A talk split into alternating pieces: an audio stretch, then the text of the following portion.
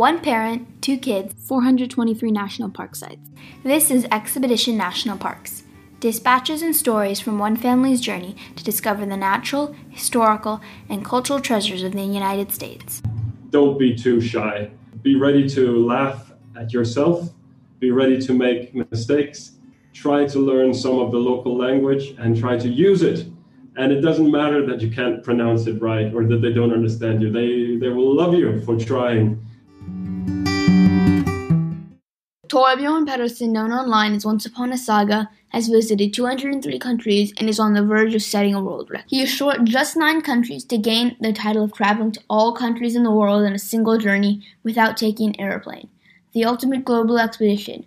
While our own expedition is spanning beyond the U.S. national parks to those of other countries and UNESCO World Heritage Sites, we are lucky to speak to him about his seven year odyssey, which he chronicles on his blog and social media channels as Once Upon a Saga. Well, my name is Torbjørn, and which is a Danish name, and the first part is Thor. The second part is Bear. So as I travel, I call myself Thor, and uh, I come from a background within shipping and logistics, and I've had a career which spanned uh, for about 12 years. And then I learned that no one in history has gone to every country in the world completely without flying.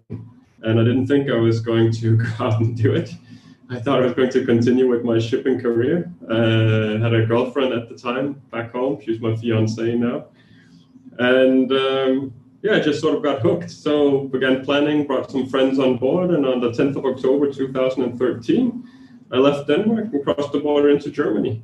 And uh, then I was on my way. That's seven years ago now. It's uh, seven years and three months now, I suppose. And I'm in Hong Kong and I wasn't supposed to be in Hong Kong at all. I came to, to, to Hong Kong as transit between two countries. So I was just supposed to be four days in Hong Kong. Uh, arrived on the 28th of January 2020. Disembarked the ship, went in to buy a new uh, mobile phone because I busted the old one, and then I was waiting for the ship to take me onwards to Palau. And uh, then it was Chinese New Year, which delayed uh, the port so I got an extra seven days, and within those seven days, Palau closed its borders, and then other countries closed their borders, and then eventually it was declared a global pandemic, and I was stuck in Hong Kong, and I've been here for a year now. I have uh, nine countries left within this project, which makes it sort of tragic.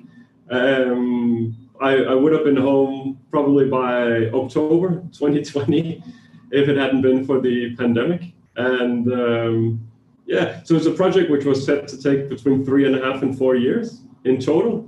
And it's already seven years now, and I don't know how much more of my life I'm willing to give to complete this project, but I'm still here, and uh, let's see where everything goes. Well, the final nine are all island nations, and none of them have ferry connections. So you need to get creative in regards to reaching them, especially without flying. And the nine are um, Palau, Tuvalu, Vanuatu, Samoa, and Tonga, which are some really small, uh, beautiful Pacific island nations. Then there's New Zealand and Australia, which are more well known, and uh, Sri Lanka and Maldives. And that's it. Like all of us, his plans in life were severely changed by COVID 19. Yet that has not daunted him. He has remained busy with many projects, including his work as a Goodwill ambassador for the Red Cross Crescent Crystal movement. So uh, before leaving home, I, uh, I became a Goodwill Ambassador of the Danish Red Cross for the purposes of this project. And um, I've been visiting the Red Cross and the Red Crescent globally. It's the world's largest humanitarian organization, and it today can be found across 192 countries around the world. So, uh, some years ago, um, there were some debates in regards to Red Cross and Red Crescent, and these are, this is the same. There's no difference between Red Cross and Red Crescent. It's the two different emblems, but same seven fundamental principles: Geneva Convention, humanitarian aid, humanitarian work, and so on. The original one is the Red Cross. It was founded in 1863 in uh, Switzerland, and that's also where the headquarters are today in Geneva. And uh, then later on, we got the Red Crescent that paid a visit to the movement in 189 countries around the world. and I've uh, engaged with volunteers. I've been engaging with uh, staff members. Uh, sometimes I've been invited to visit uh, humanitarian projects in the region, and I met with the beneficiaries as well. And um, the way I see my role is to promote the movement and the humanitarian work in whichever way I can. Um, I think a lot of people they they sort of know uh, a little bit about the Red Cross at least that it's that it has something to do with humanitarian work and, and helping other people. But I think most people do not know to which extent and how much work is being carried out and in which directions it sometimes leads. Um, it's it's truly remarkable organization and um, you know so the Red Crescent in Iran they have a fleet of helicopters so you, you might not expect that the that the movement would have helicopters. They have a fleet of helicopters which they can use for search and rescue and uh, and when there's a disaster of one form or the other, they can go out and respond to that. In Kenya, they have a five-star hotel. Um, in the in the U.S., I visited first in uh, in Washington, where the headquarters are. Very impressive building and very very impressive engagement from the American Red Cross. And then later on, I had the chance to team up with uh, the Red Cross in Florida, where I was invited to come out to um, a trailer park where we would knock on the doors and then we would um, we would talk to the people and, and, and suggest that we would put up a, a, smoke alarm. And if they didn't already have a smoke alarm, then we would provide them with one. And if they had one, we would check the batteries and, and make sure that they were working because the fire brigade in the region had some complaints that uh, there were there were more fires in uh, in this in this settlement than anywhere else. So um, it was a collaboration with, with the fire brigade in uh, in increasing safety in, in the homes in the trailer park. Uh, it, it, can truly be a million million different things, and um, yeah. So I've been visiting, engaging, and symbolically, I'm linking the movement throughout every country in the world, linking it together in a single journey. I would want anyone, anyone to engage with the Red Cross or Red Crescent in any way they can. Um, donate, uh, donate time, donate blood, uh, donate money, um, get engaged, um, volunteer if you can do this. Absolutely. I mean, there's an amazing community uh, amongst volunteers globally and uh, it will be enriching in many, many different ways. And obviously, you're also helping your local community or potentially internationally as well. So, yeah, people should definitely get involved. You also talked about the importance of understanding cultural differences and learning from others. I believe we live in a world that is becoming more and more international, more and more connected through social media, through travel, through different different ways. Um, currently, we're not traveling as much, but we'll get back on board. And and it's it's uh, it's not a small world. It's a very big planet, but it is very well connected. And um, if we are not tolerant, then we're heading into trouble. I mean, we are going to be engaging a lot more with people that have different ideas and their food smells differently and they dress differently and they speak with a different accent or tone, and, and words maybe mean something different. Different places around the world, there are places where you shouldn't look people in the eyes. There, there are places where you shouldn't shake hands with people. Um, you you greet people in different ways. There are places where the elderly they uh, get um, all all the attention and, uh, and and respect. And then there are places around the world where the elderly are stored away and, and forgotten about. But but we need to understand that things are done in different ways around this planet, and that there's not just one solution. There might be different solutions, and that one solution might work one place, but not somewhere else, and another solution might work somewhere else. We need that tolerance. We need to understand that the fundamentals are the same. I mean, food and children and laughter and good weather and happy memories and safety and security like these are things that people engage with but but you know this, the way it's decorated might be a little bit different from time to time and um, because people have different opinions doesn't mean that they're idiots um, they might be the wrong opinion, but they reached that opinion for some reason, and uh, we might want to respect that as well. So I think that is super important. Um, the the tolerance and and the understanding that we're not alone on this planet and we need each other. The official motto of the project is "A stranger is a friend you've never met before." I took that from a Danish song and uh, then I translated into English, and I thought it sounded really, really nice. So we went with that, and then within a couple of weeks of traveling, I, I, it went more from being really nice to being this is definitely true. Like this is this this is just the. It's, it's hard to explain, but I, I really believe in that sentence in, in many different ways.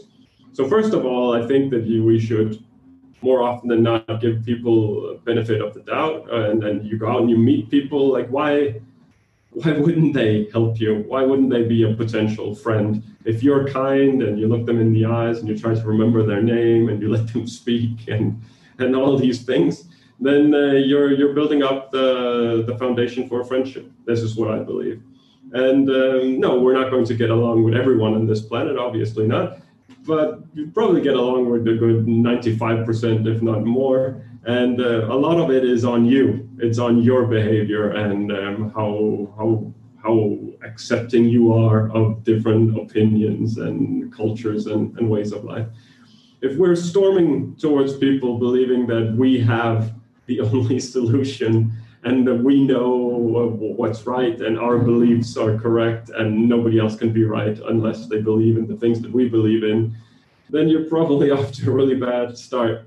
And it is quite a diverse planet in, in, in some ways, and it's a very uniform planet in many other ways. And, and that would lead me to something else I say, which is people are just people.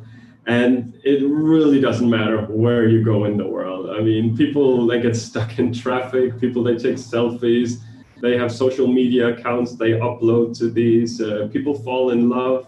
Boys around the world, they spend oceans of time trying to work out what to say to women across this planet, which will make them smile or fall in love with them. And uh, people, I mean, even in the most hardcore places where there is uh, hunger and fatigue and uh, disruption, people fall in love and get married. Uh, people fight and people make up. Um, when Game of Thrones was running, everyone was talking about Game of Thrones when uh, Donald Trump was running for president, everyone was talking about that. When he was president, everyone was talking about that. I mean, we are very much the same people around the world, for good and worse, and often, more often than not, for good. I think that uh, mostly you'll find that people have no intention of, of harming other people or destroying other people's lives. People they just want to get on with their own lives. They want to make it as good for themselves as they can and their friends and and their ecosphere and and and uh, and then that's sort of it. They're not trying to take over a country or dominate a region. That's that's for the very few. Some people are trying to do that. And then uh, yeah people are just people then um, yeah so what else do i have keep on keeping on i heard that in a song at one point, I was like, that, that works. And then since then, I found out that's in like a million different songs that keep on keeping on. But um, I really think that's important for a lot of things in life. Um, whether you want to lose weight or you want to finish an education or you're looking for a job or uh, you, you need to, you could say it in many different ways, you know, dust yourself off and and get up, get back on the horse, and, and all these things. But yeah, keep on keeping on. It's it's the only way. There is no giving up. There's no saying we can't do this anymore. There is uh, you need to weigh out what's important in, in life, and if what you've been fighting for for the last 20 years is still important today. Um, but if it is, then keep fighting for it, and then eventually, hopefully, you will achieve uh, some results. And now it is time for our outdoor organization tours. During the month of February, we are sharing the work of an outdoor organization, SIAT, See You at the Top, as part of continued community effort to showcase organizations who are working towards social justice and more inclusive public lands. SIAT was founded by a mother and two daughters, Team Hood, Marsha, Erica, and Ebony Hood with a mission to increase access to outdoor spaces for black and brown youth while simultaneously creating inspiring joy in places that haven't been traditionally safe or welcoming to people of color. To accomplish this goal, SIAT organizes year-round outdoor programming for youth and adults. You Matter Study Abroad and Leadership Program, and Get Black Outside excursions. You can follow SIAT on Instagram at SIAT underscore CLE. We asked him about what keeps him motivated. Yeah, well, I feel that I have a huge responsibility not only to myself, but also to thousands of people around the world that have supported me and have encouraged me over the years. And people who write me very personal messages about how important what I do has been for them and the way they they view the world because of the way I, I manage my social media and uh, tell my stories in the blog and so on. But also um, the, the entire spirit of, I think a lot of people recognize it has not been easy. And, um, and I'm still here and I, there, there are three cardinal rules, and I didn't break any of them. I, I, never flew within this project. I never spent less than 24 hours in the country, and uh, I never went back home in between. I'm still out here. Uh, on top of that, I didn't pay out any bribes um, at any point throughout this entire project. And I've been to some very, very corrupt places and, and still managed to get through it in a decent way with handshakes and smiles and drinking lots and lots of tea sometimes but we've we found a way uh, through it. And I try to treat people with respect as much as I possibly can. I try to reply to people, even though they're super annoying. Some people, I still try to be kind and, and helpful. And, uh, and I think people, they take to that. The United States was the 54th country he visited in this journey, although his connections to the country go much further back. I used to live in the US when I was a kid. Um, I was born in Denmark, and then very quickly we moved to Canada for four years. And then after Canada, we moved to the US for two and a half years. So from about the age of four to six and a half, I was living in the US. And um, and then I've been a couple of times for holiday and vacations and stuff. And then I also had a job um, in Fort Lauderdale, so I came back and worked for a while there. But within this project, I was coming from Canada. I was coming with a bus from Toronto to Buffalo, and then the bus connected me to New York City. And I arrived uh, really, really early in the morning, so maybe 3.30, uh, 3.30, 4 o'clock in the morning and I got off the bus and I started walking through the city and uh, and I walked until I reached Central Park. And I was really tired and I decided, well, that's not the worst place to fall asleep. So I went in and found a tree and, and I went to sleep underneath the tree. And then I woke up and the sun was shining and the park was busy and people all over the place. And and um, I went to a bird bath and I just kind of shaved the edges of my beard. And there was free Wi-Fi in Central Park, so I was like, "This is great," and toilets and everything. We're like, "Oh, this is amazing."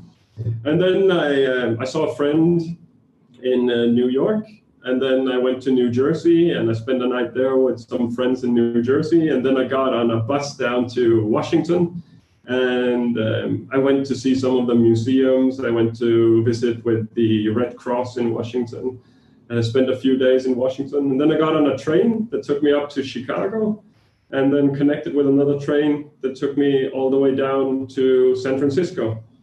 And that was a wonderful train ride. It was called the California Zephyr, and I made some friends on that train.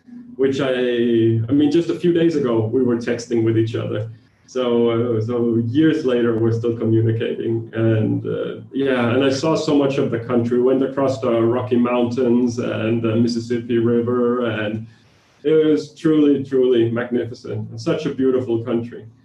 And then in san francisco i had a meeting so i was hanging around for a bit.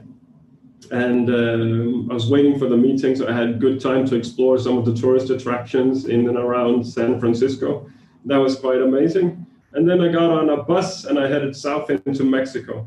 Then I did Central America and I got to South America, did all of South America, and I came up again into the Caribbean and I visited all the countries in the Caribbean. And then from the Bahamas, I came on a ferry to Miami, I think. And uh, then I was back in Florida and I saw some friends in Florida. And I was waiting for a container ship which was going to take me back to Europe from Norfolk in uh, Virginia so I got on a Greyhound bus and went up to Norfolk. And then one of these friends that I met on the train on the California Zephyr, he flew across country to come and see me off in uh, in uh, Norfolk. So that was quite amazing. Yeah. So I, I, can sort of say that within this project, I went north to south because I did go from Canada into Mexico, and I was in uh, California, which is west, and I was in Florida, which is east. So I can also say I went I went northeast and then east, north, north, south, east, west. We asked him about his slow travel approach, particularly when it comes to container ships. Yeah, well, so they're not that slow actually. they go really, really fast. Most sailboats and a lot of speedboats wouldn't be able to keep up with a container ship. So it's been quite practical for me. Uh, these these ships they're they're huge and they're they're very stable in the ocean. So waves or swell up to two or three meters, you, you wouldn't you wouldn't feel it. I mean, up to ten feet, you you wouldn't feel it at all. you you're very comfortable. You have your own cabin and your shower, and you can walk around, stretch your legs. Um, it's not very common to come on board container ships.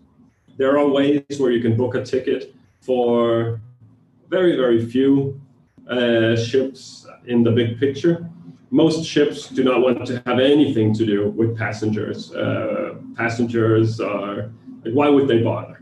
There's there's no point. Their business is is cargo, and they go from one port to the next. And it's not this romantic uh, picture that most people have, where they hang around for a few days and the sailors they go inland and they meet and they have a, a woman in each port and they party. And there's no time for that whatsoever. They uh, the busiest time for the ships are when they are alongside in a port, and uh, cargo operations are over in a matter of hours, and then they head out back to sea again. And life on board is a mixture of uh, work. There's nobody on board the ship for fun. Everyone is on board. The everyone who's on board the ship has a function, and, uh, and there's a lot of work so a, a, lot of their time is spent working on board, and then they're typically their um, food is served three times a day for breakfast, lunch, and dinner. So people they will gather around meal times, and then in the evening or the morning, depending on your on your shift, you might have some spare time, and you'll sit and watch a movie or read a book, and maybe sit and talk to some of the other guys on board and so on. But that's their routine on board.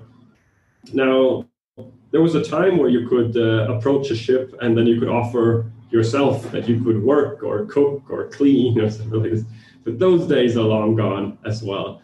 Maybe with a, a, small fishing boat or something like this, you could get away with something like that. But a container ship, no, that's that's over and done with. That's 20 years ago at least.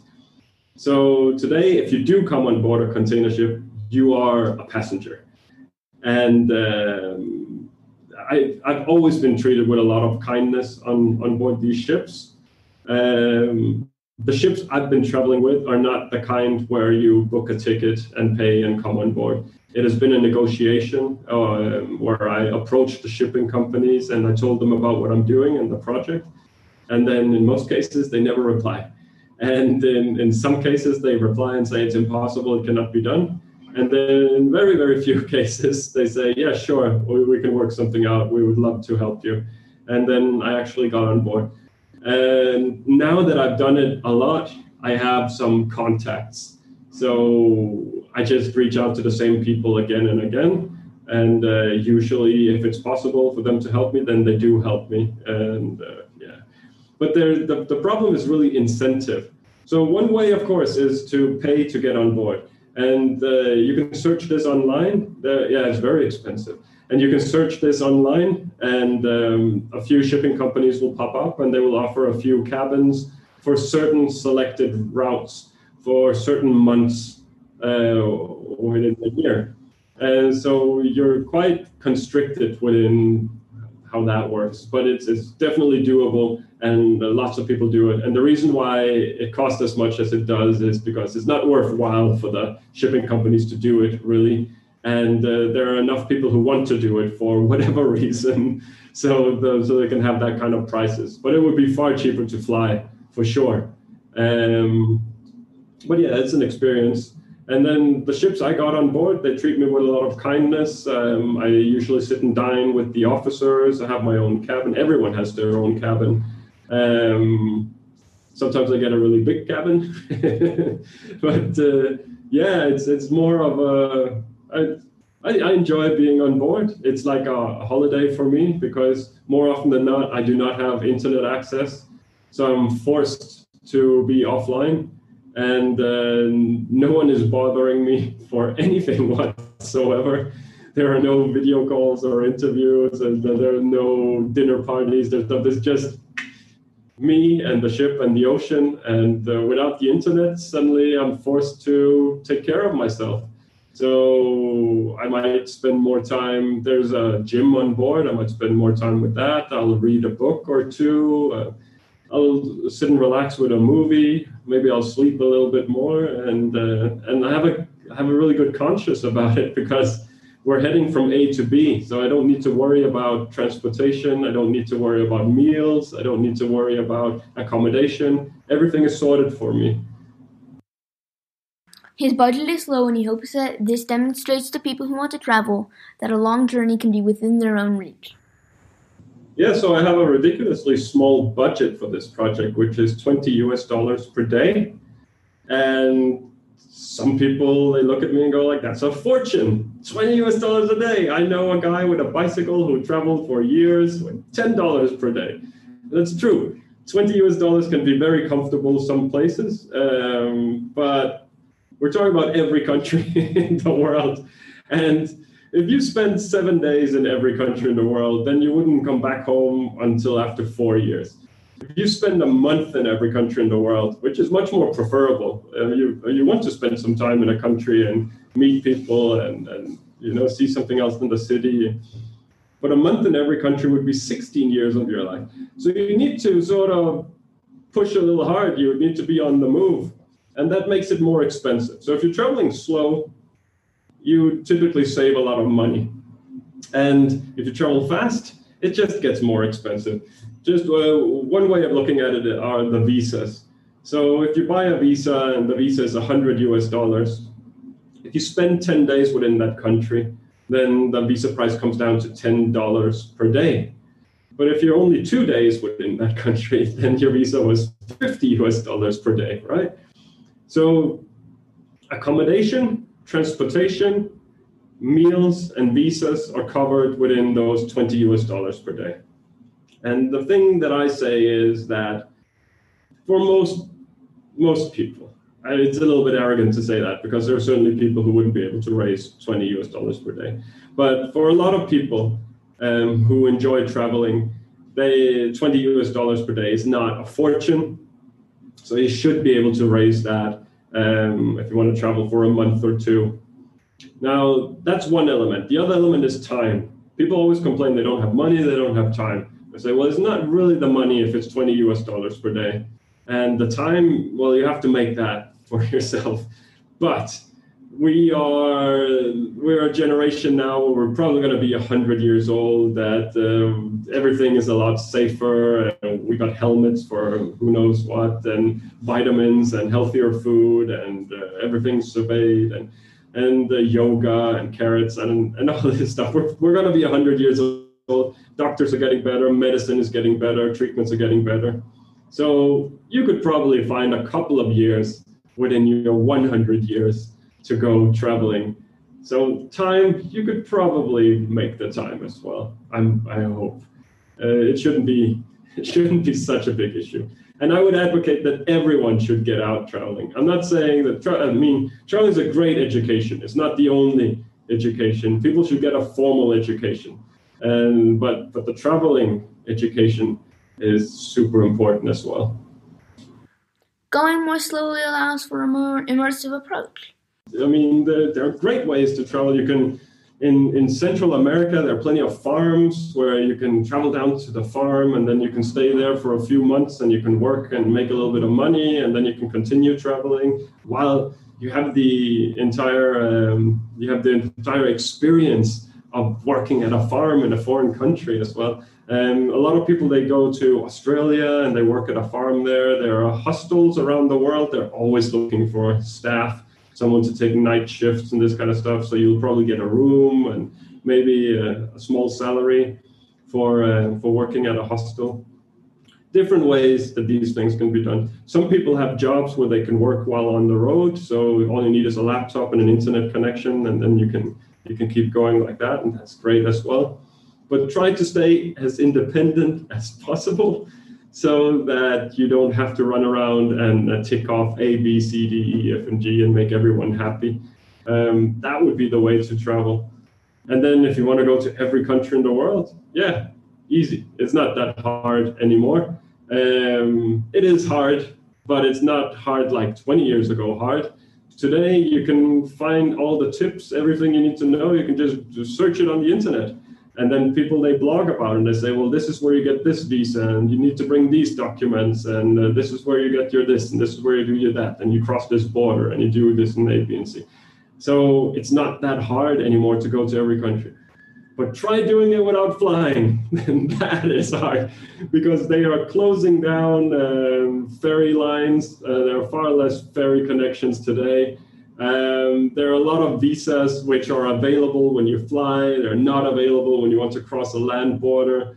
And uh, it's, it's incredibly hard to get on board uh, vessels today that are not purposeful for uh, transporting people as well. And it's getting harder and harder every day. So, yeah, it's, it's a huge adventure. Go out and see if you can do 20 countries. And if you still like it after that, go for 50. And if you still like it, go for 100. And if you still like it, keep going. And if you don't, then you, had, you didn't break your own uh, illusions about who you are because you only aim for 20 countries or 25 countries instead of going out and saying, I'm going to do them all. Um, yeah. He has traveled on all sorts of watercraft, not just container ships, and has offered some tips on how listeners can embark on their own adventures. Um, if it floats, I've been on it. I've uh, been with uh, shrimp trawlers. I've been with fishing boats. In the Caribbean, I went with a crab fishing boat. Um, I've been with sailboats. I've been with motorboats. I've been with uh, cruise ships. I've been, with, I've, I've, I've been with it. Um, the sailboats is typically that you approach people at a marina and there are different ways. Um, one way is to print something out or write it down on a piece of paper and then stick it up at the local clubhouse and then hope that someone sees it and calls you and offers you a ride. Uh, another way is to uh, get a radio, a VHF radio, and then uh, go, hello, hello, here I am. Uh, anyone listening? I would very much like to go to so and so. Can anyone help me? And a third way is to, um, if you can gain access to the marina, sometimes you can't, sometimes there's security. But if you can gain access to the marina, uh, just go from one boat to the next and go like, hello, how are you doing today? Are you leaving anytime soon? Do you think you're leaving north? Because I'm going north. Can you help me? Um, but yeah, so I've been on a few sailboats where it, it was a family. One of them was a family. The, the boat was called Aces 4 and uh, it's a wonderful family mother father uh, daughter and, and, a son.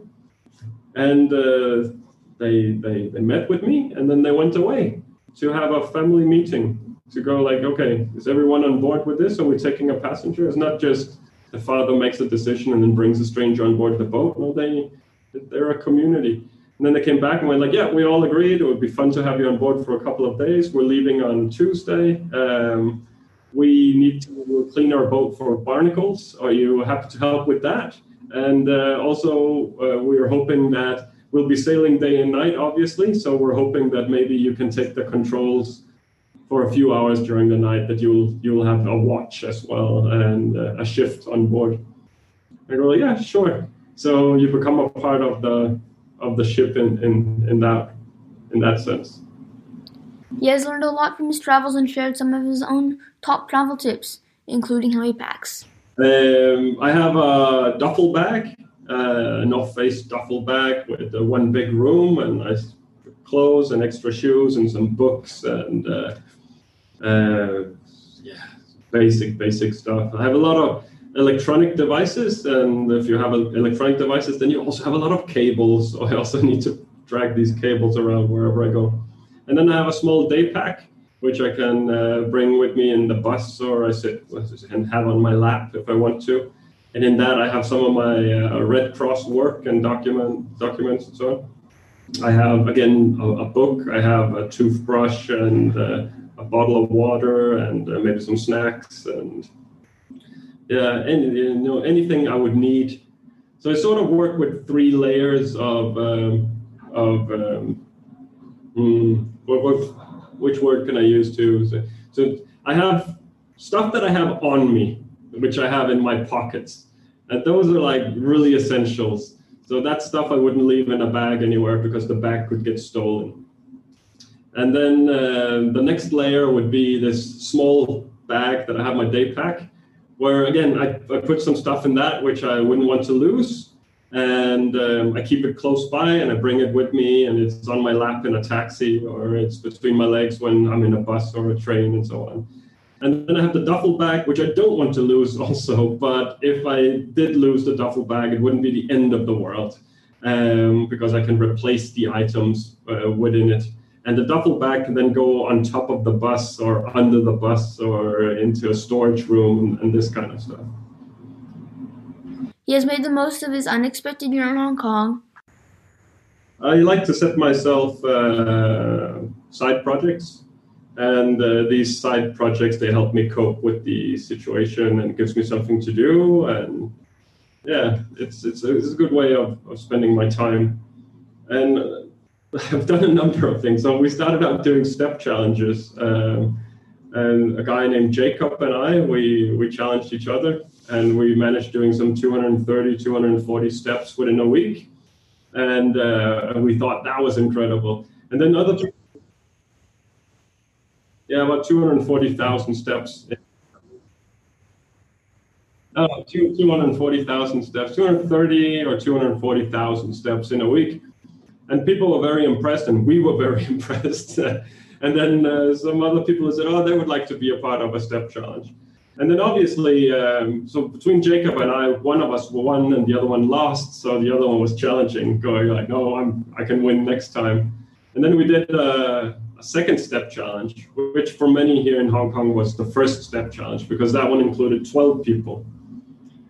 And uh, this time, the winner took more than 400,000 steps. So it was it was it was, it was crazy.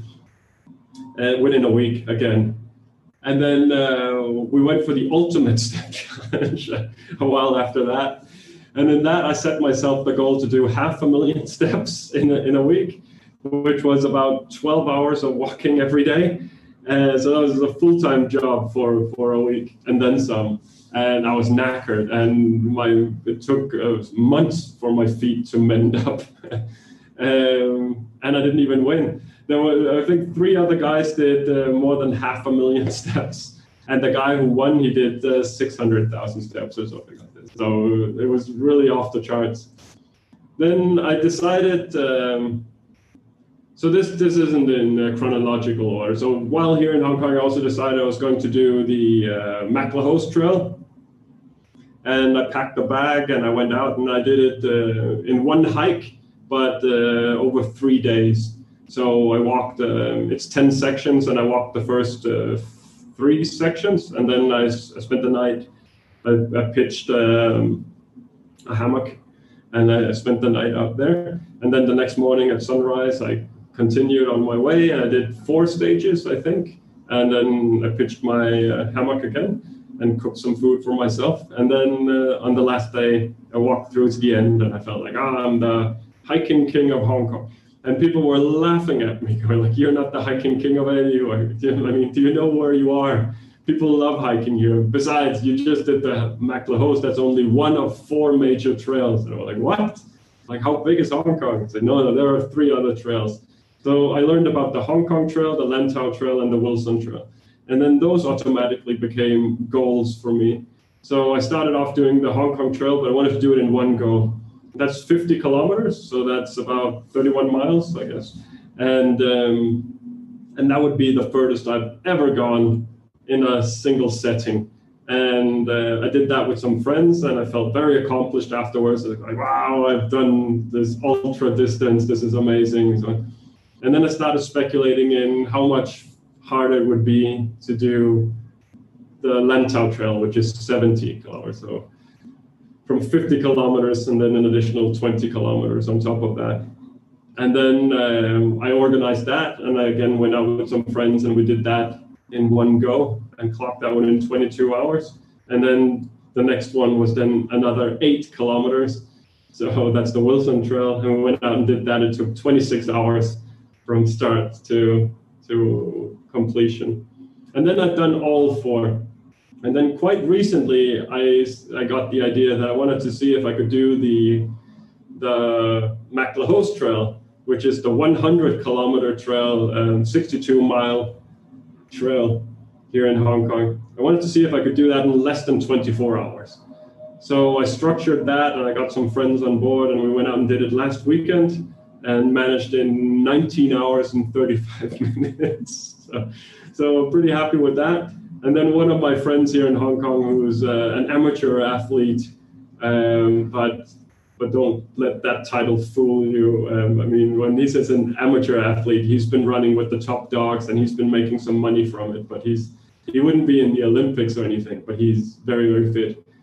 And he said that my time on the MacLehose Trail would be equivalent to a 65 year old woman, then, then I would get a seventh place in that category.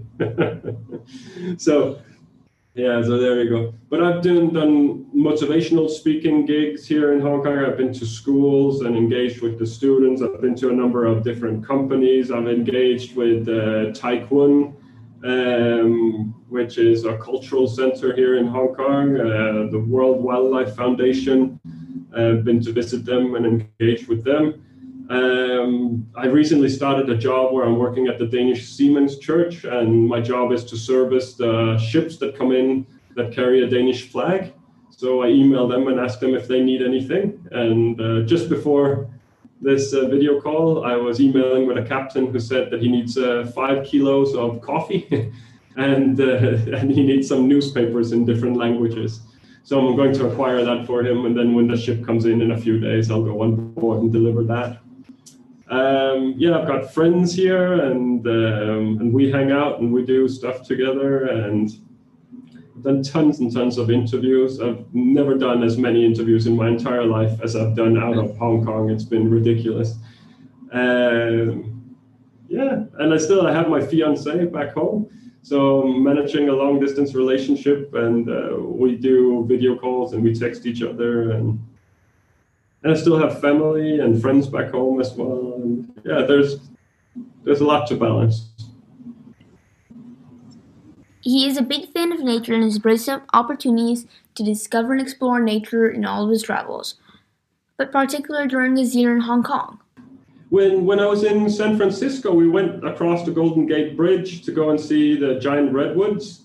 I imagine that was a national park. But I didn't go because I say I'm going to a national park. I went to see the trees. I just think the trees were in a national park. Am, am I right? Yeah, and and those were astonishing, and that's a very clear memory for me. Walking around, looking at those giants, just looking up, up, up, up, and hugging them and taking photos and and that was quite amazing.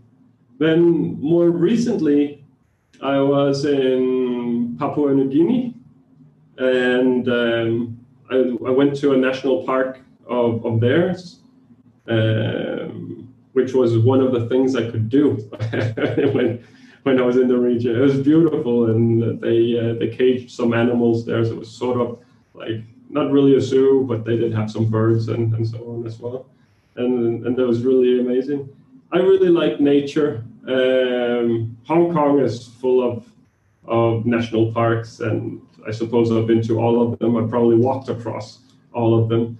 But the, the national parks in, in Hong Kong, I go to them for purposes of hiking and, and yeah, to let off steam, let out steam sometimes, and fill my lungs with what I believe is fresh air. I'm not always sure, but I, I do think it might be fresh air, and and some majestic views and so on.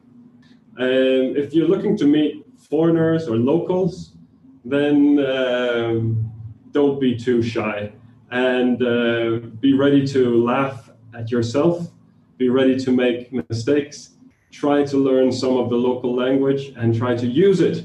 And it doesn't matter that you can't pronounce it right or that they don't understand you. They, they will love you for trying. And it's a really, really good uh, icebreaker to, to do so and then um, offer whatever you can offer. If you like hiking, then tell people you like hiking and ask them if they want to go hiking with you. Uh, if you like talking, then see if there's a coffee shop and then ask people if you want to go to the coffee shop and, and talk. And then this comes back to some of the stuff I said earlier. You know, you need to be open-minded and you need to be a little bit curious. And instead of saying, "No, I know that's wrong. You're wrong. I'm right," then say, that's really interesting. Um, can you explain a little bit more about that so I understand it because I heard something else? Or, you know, like, but smile, try to smile as much as possible. It, it goes a long way and it, it is a nice bridge between people as well. And uh, yeah, just kind of have, I don't know if you can teach people to, to, to sense these things, but try to practice a little bit. Like if people want to talk to you, and you want to talk to them, great. If you want to talk to people and they don't want to talk to you, then don't force it. I mean, you, you need to sort of sense if people want to talk to you or not, or if you're invited or not. Um, and if people do invite you for something, say yes. Say yes, even though even though you don't really have time or you're tired, just say yes, and uh, then find the energy later on. Um, but it's a great way to come out and meet people. Just say yes. Thank you for listening. Again, please remember to check out and support SciAd. You can find more info on our episode page. We would love your feedback. Leave us a review on Apple Podcasts or message us on our social media accounts. We are Expedition National Parks on Facebook and Instagram, and Expedition NPS on Twitter. Thanks to Jason Shaw for the music, and as always, follow the inspiration of the Junior Ranger motto keep exploring, learning, and protecting. Thank you for listening. Goodbye.